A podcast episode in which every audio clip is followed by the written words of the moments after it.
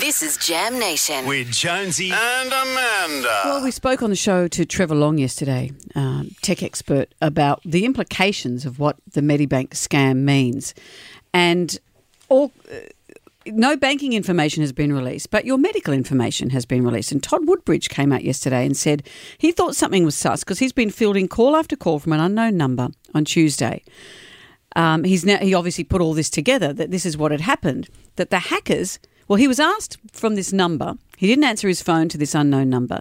Then they started to text him asking him to pay outstanding medical bills. They knew the hospital he'd been in, they knew he'd had a hospital stay, and said, You have some outstanding bills, give us a call to pay up. Mm. I had this scenario recently when I had a colonoscopy and I got asked to pay a certain bill on the day. I can't remember which bits I've paid and which I haven't. Some you pay up front, some you pay afterwards.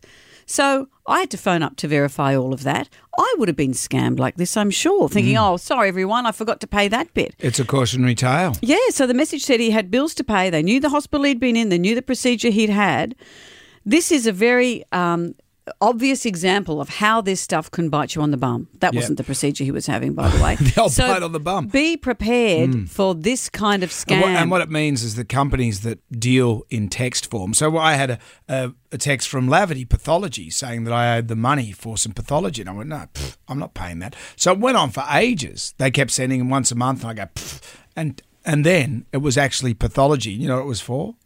Blood test or A something. blood test. Yeah. Because someone suggested we drink each other's blood. Oh, of course. Yes. But and we had to have blood tests. Yeah, we had to have blood, and so I had to pay for the pathology for that. But what I'm saying to these companies, if you're going to deal with your clients online, you know, through texts and stuff, you be prepared that you're not going to get paid because the only way the scammers get the money is if you come to the party and pay them. So don't pay a ransom.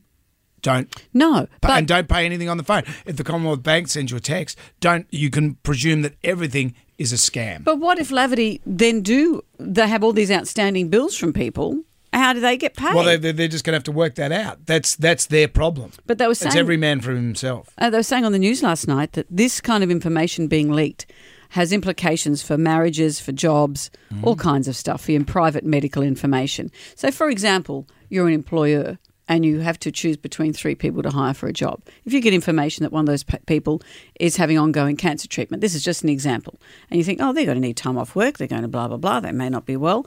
Knowing that information that someone has tried with absolute their right to keep private. Hmm. You just wonder how this stuff's going to be used. As Trevor said on our show yesterday, let's all just agree to be kind to each other Yeah. because we're all in the same boat. Our private information getting out there.